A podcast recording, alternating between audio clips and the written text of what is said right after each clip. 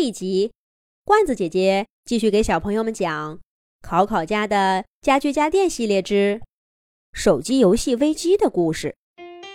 考考家的家具家电朋友们彻底迷上了打手机游戏，每天晚上刚一关灯，卧室里传出考考一家均匀的呼吸声，家具家电朋友们就迅速围到桌子罗罗身边。打开手机，叮叮叮，和咚咚咚的屏幕，谁先抢到谁先玩儿，抢不到的在一边看热闹，一直玩到闹钟响，大家才不情愿的各回各位。到了白天呢，他们就完全变了一副样子，一个个无精打采。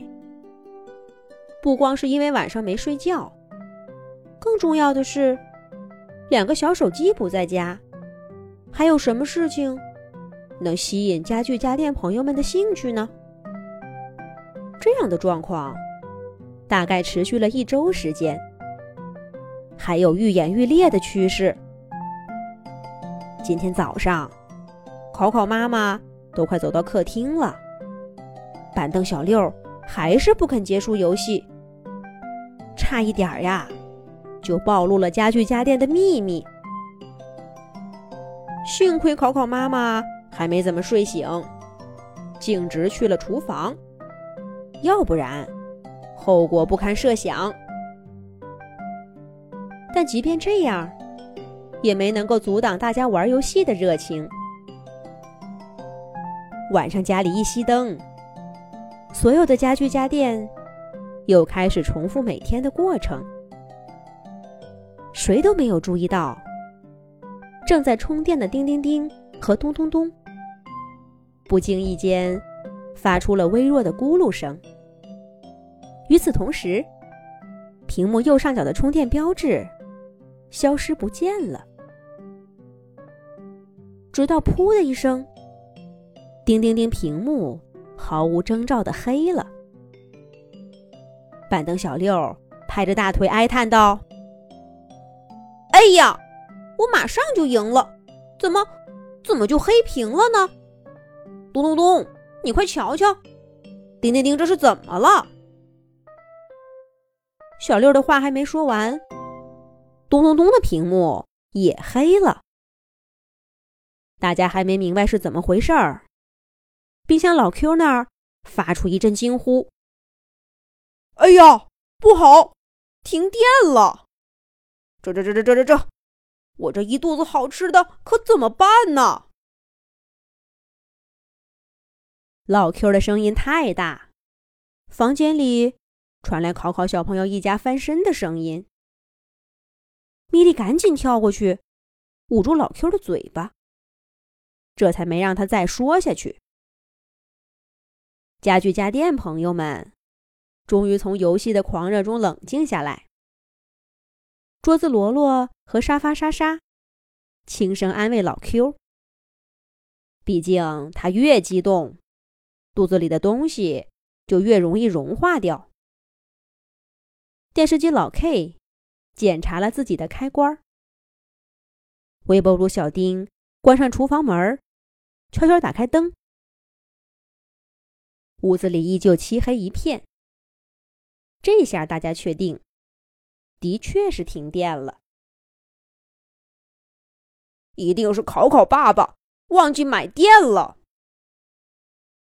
冰箱老 Q 抱着肚子发牢骚：“这个考考爸爸真是太不靠谱了，得好好批评他。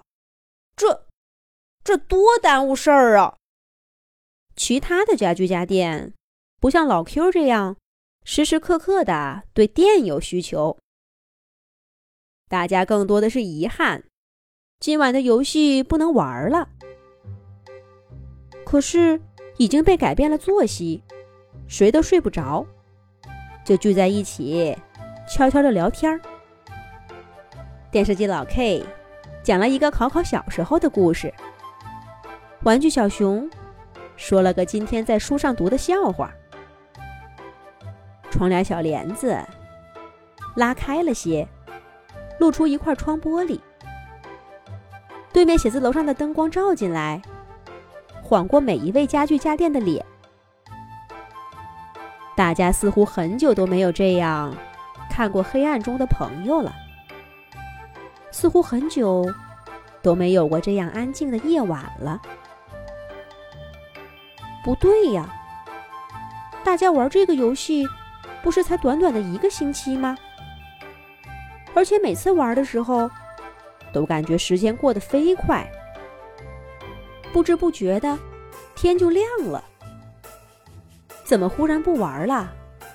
倒像是过去了很久，看着彼此都有些陌生了呢。也许我们真的玩的太疯狂了。电视机老 K 说道。大家都点了点头。看起来停电好像也没那么不好了。不过，这个夜晚注定了不会平静。忽然，从考考的卧室里传来一阵剧烈的抽搐声。怎么了？客厅里的家具家电惊呼道。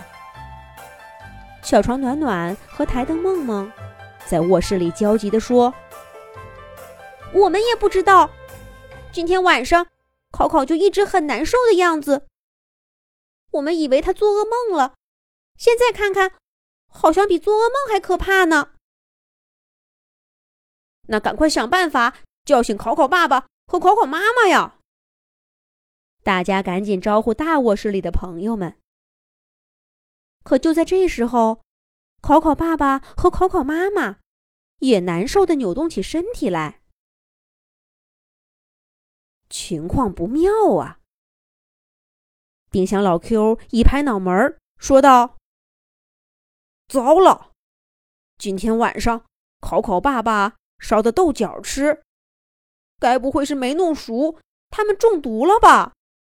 家具家电朋友们听了这话，全都变了脸色。豆角中毒对人类来说可不是小事儿，得赶紧想办法送他们去医院。叮叮叮，咚咚咚，赶快打幺二零！家具家电朋友们。惊呼道：“可是，叮叮叮和咚咚咚的屏幕黑乎乎的一片。大家这才反应过来，停电了。两个小手机电池里的电量，刚刚也被那个游戏给耗尽了。这可怎么办呢？下一集讲。”